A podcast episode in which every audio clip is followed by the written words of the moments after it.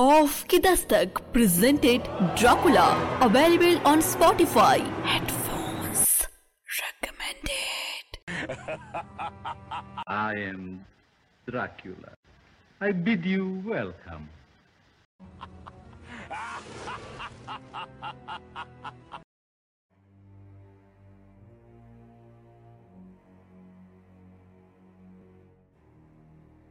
Parker ने बड़ी जल्दी से वहीं खड़े खड़े लिफाफे के मुंह की तरफ देखा और उसे फाड़ा।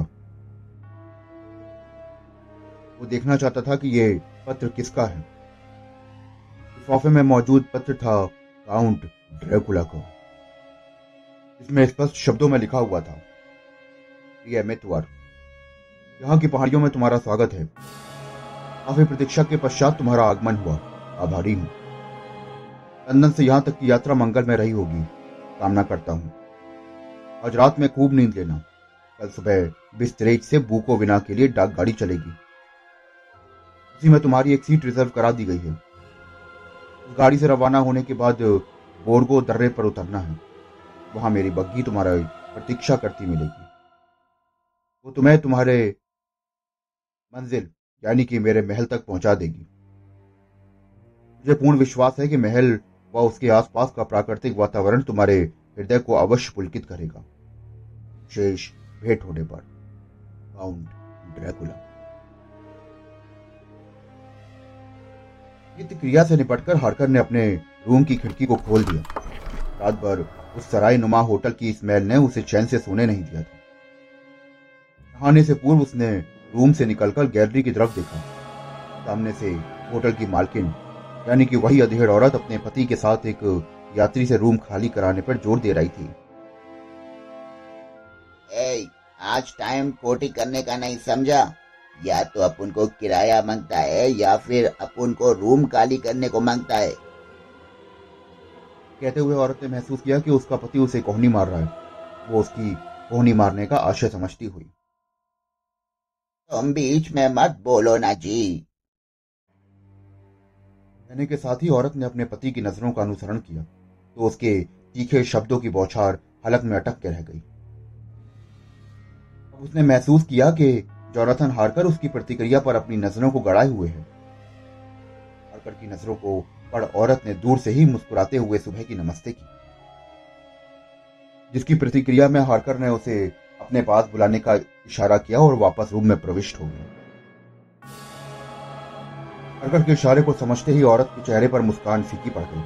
वो यूं महसूस कर रही थी कि मानो उसे किसी ने चोरी करते पकड़ लिया। खुद को संभालते हुए हार्कर के रूम की तरफ बढ़ी और साथ ही उसका पति भी। दोनों हार्कर के रूम में पहुंचे। मिस्टर हार्कर, खैरियत तो है? किसी प्रकार की असुविधा तो नहीं या कोई आवश्यकता तो हो तो मुझसे कहें। ना ही असुविधा है और ना ही आवश्यकता है। आप दोनों जरा बैठ जाइए। दोनों ने आज्ञा का पालन करते हुए एक और बड़े सोफे पर स्थान ग्रहण कर लिया। इसके बाद जोनाथन हार्कर ने अपनी बात शुरू करी। मैं आप दोनों से एक जानकारी चाहता हूं। भी वो बात पूरी कर भी नहीं पाया था कि एकाएक औरत चौंकते हुए अपने स्थान से उठी। जानकारी? यस, बैठ जाओ, कहने की जरूरत नहीं है। हाँ कहिए, यदि हमारे लायक सेवा हुई तो हम जरूर पूरी करेंगे। मेरा आशय आपको बताएंगे। मुझे काउंट ड्रैकुला के विषय में जानकारी चाहिए। Count Dracula? औरत के मुंह से तो जैसे बेसाख्ता चीख निकल पड़ी और साथ ही दोनों पति पत्नी ने अपने पैरों को फिर से उठा लिया। वो दोनों ऐसे उछल पड़े मानो कि जैसे उनके बैठने के स्थान पर ढेरों कांटे उगाए हैं। दोनों की आंखों के में हैरत के भाव परिलक्षित हो रहे थे। चेहरा जल्दी ही मानिंद सर्द नजर आ रहा है। उनकी ऐसी दशा को देखकर हार्कर स्तब्ध रह गया। ड्रैकुला के जिक्र मात्र से ही हार्कर ने औरत के अस्तित्व को सिकोड़कर उसकी आंखों में सिमटते हुए लुप्त होते देखा। मूर्ति के बगल में खड़ा अधेड़ तो जैसे सकते किसी हालत में आ गया था। शरीर पत्थर की भांति इस प्रकार सख्त हो गया मानो काटो तो खून न निकले। अरे आप दोनों तो यूं चौंक कर खड़े हो गए जैसे मैंने किसी भूत प्रेत या आत्मा का जिक्र कर दिया हो। आपकी जानकारी के लिए मैं बता देता हूं कि मुझे काउंट के पास ऑफिशियल काम से जाना है। वहां जाना है आपको? आखिर बात क्या है? आप दोनों को काउंट के जिक्र पे जैसे सांप सूंघ गया है। जो भी बात है आप मुझे बताएं। नहीं तो ऐसा कुछ नहीं है, वो सांप सूंघने जैसी कोई बात नहीं है। मैं नहीं मानता। अगर ने अपनी दोनों नजरें उनके चेहरों पर गड़ाई। दोनों ही शांत थे। कुछ क्षणोपरांत औरत ने झिझकते हुए पूछा, क्या आप अपना वहां जाना टाल नहीं सकते हैं? नहीं, यह असंभव है, क्योंकि मैं सिर्फ और सिर्फ इसी काम के लिए आया हूं, इसलिए मेरा जाना वहां जरूरी है। ठीक है, जैसा आप उचित समझें।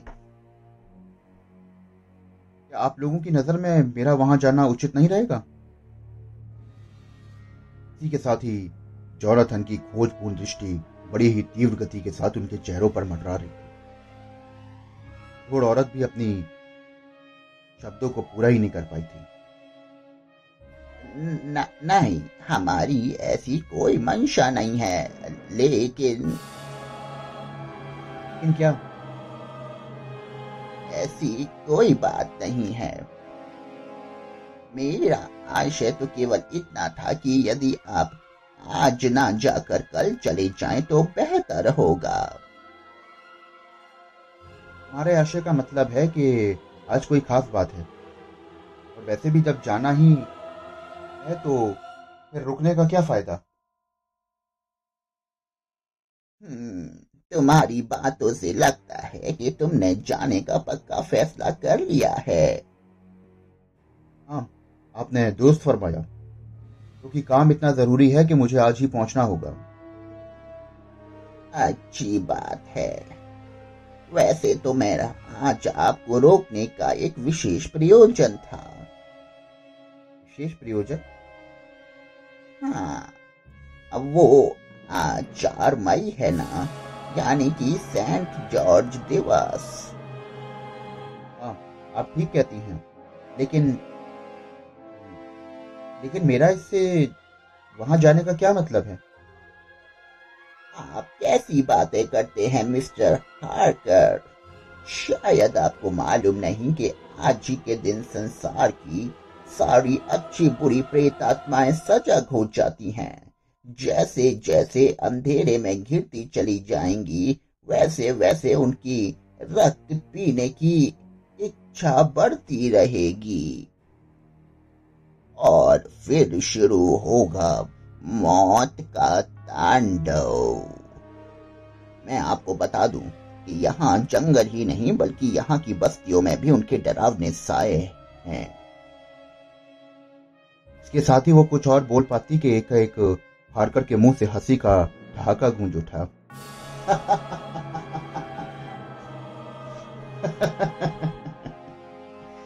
अच्छा, और भी कुछ बताना बाकी हो तो बता दो, या फिर मैं चलूं?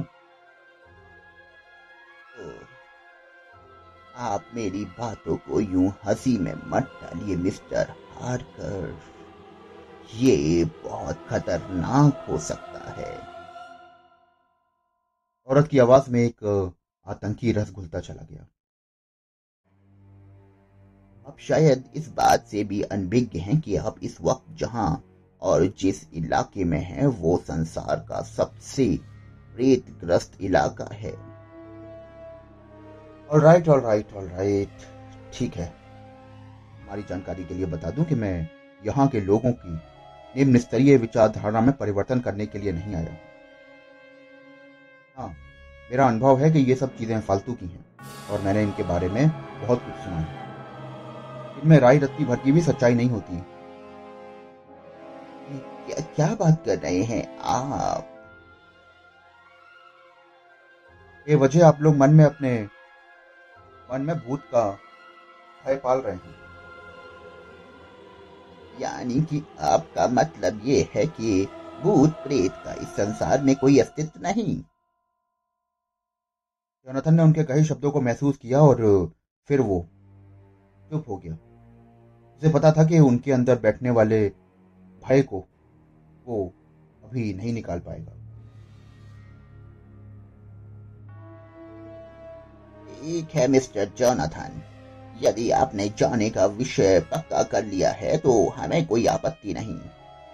आप जाने की तैयारी करें। 15-20 मिनट के भीतर आपको बग्गी तैयार मिलेगी, जिससे आप बोगो दर्रे पर पहुंच जाएंगे, क्योंकि वो बग्गी बोकुविना तक का सफर तय करती है। शुक्रिया, मैं जल्दी ही तैयार होके आता हूँ, और तब तक आप मेरे नाश्ते का प्रबंध करा दें तो बेहतर होगा। ठीक है, ठीक है। और ये कहने के साथ ही होटल के दोनों मालिक हॉरकर के रूम से विदा हो गए। डटकर नाश्ता करने के बाद हॉरकर अपना सामान लेकर होटल के बाहर आ गया। बाहर होटल की मालकिन मौजूद थी। हॉरकर को देखकर वो बोली, बग्गी तैयार है मिस्टर जोनाथन। बाहर बग्गी मौजूद थी। बग्गी के पास 6 मुसाफिर खड़े थे। उसे देखने के बाद ही वो आपस में कुछ फुसफुसाने लगे। उनके चेहरों के भाव से स्पष्ट था कि वो बहुत भयभीत और घबराए हुए हैं। हॉरकर की तरफ देखा और अपने सीने पर क्रॉस का निशान बना रहा था। हॉरकर बग्गी की ओर बढ़ा ही था कि तभी होटल की मालकिन दौड़ी हुई हॉरकर के पास आई और बिना कुछ कहे सुने सोने की चैन से बंधी शरीफ का चिन्ह हॉरकर के गले में डाल दिया। ये क्यों डाला है? ये तुम्हारी हिफाजत करेगा। तुम्हें मेरी कसम है, इसे उतारना मत जोनाथन। उसके चेहरे पर इतना भोलापन और ममता थी कि हॉरकर चुप रह गया। घोड़ा गाड़ी हॉरकर के बैठने की प्रतीक्षा में खड़ी थी, इसलिए वो चुपचाप अपनी जगह पर जाकर बैठ गया। के बैठते ही सारे मुसाफिर खिसक खिसक कर दूर हो गए और अपनी अजनबी बोली में बात करने लगे। हॉरकर ने घोड़ा गाड़ी की खिड़की खोल दी। उस समय तक सामने वाले मैदान में सूरज की रोशनी फैल चुकी थी, लेकिन सूरज अभी तक उगा नहीं था। हरियाली की चादर एक छोर से दूसरे छोर तक फैली हुई थी। बड़ा ही मोहक दृश्य था। उस दृश्य की रमणीयता में खो गया। इन क्षणों में वो कुछ देर के लिए पिछले 2 दिनों की थकान को भूल गया। घोड़ा गाड़ी आड़ी तिरछी पगडंडियों पर हिचकोले खाते हुए बढ़ती जा रही थी। उसके कानों में एक फुसफुसाता हुआ स्वर टकराया और वो चौंक पड़ा।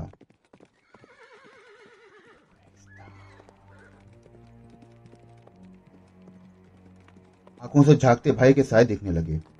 उसने खिड़की से बाहर देखा तो सचमुच बग्घी एक कब्रिस्तान से गुजर रही थी। नीची कब्र, पेड़ के दोनों ओर 2 पवित्र सलीबे खड़ी थी। उस पर दृष्टि पड़ते ही उसके निकट बैठे मुसाफिरों ने सीने पर क्रॉस बनाया और प्रार्थनापूर्ण अंदाज में बुदबुदाने लगे। गाड़ी एक ठंडी घाटी में उतरी। वहां ठंडी बहुत अधिक थी। सनाती हवा जैसे सीने को चीरती हुई महसूस हो रही थी। हॉरकर ने सीट की पुष्ट से टेक लगाई और अपनी आंखें मूंदी। वो अभी कुछ सोचने का प्रयास कर ही रहा था कि उसके कानों में फिर से कुछ शब्द टकराए। प्रेत, जीवित पिशाच, वो भेड़िया जो खून पीता है। और उसने आंखें बंद कर ली। इन सारी अफवाहों के बारे में उसे ड्रैकुला की विस्तृत जानकारी प्राप्त करने का मन ही मन निश्चय किया। उसे प्रार्थना ना करने के स्थान पर चुपचाप बैठा देखकर एक ने आश्चर्य से कहा, ओ गॉड, इस आदमी को मृत्यु का भय नहीं। उत्तर में हॉरकर ने उसे घूर कर देखा। वो सकपका कर परे देखने लगा। बंद किए किए ही उसने महसूस किया कि न केवल बग्गी की रफ्तार में तेजी है, वरन शरीर को लग रहे हिचकोले भी तेज हो गए। आंखें खोली। बग्घी इस वक्त जहां पहुंची थी वहां मार्ग ऊबड़ खाबड़ था। गहरे छोटे गड्ढे बग्घी के पहियों को उछाल रहे थे। आसपास दूर दूर तक जंगल फैला हुआ था। ऊंचे पहाड़ों और चारों ओर भयंकर खामोशी थी।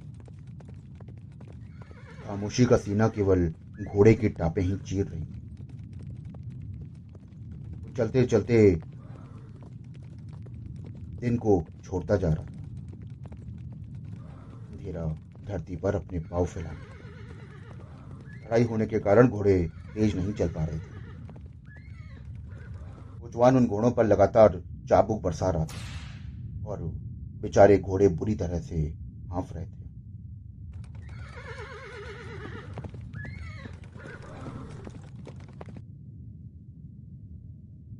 This is a story written by Bram Stoker and narrated by engineer Nishant Saxena. Stay tuned for next episode.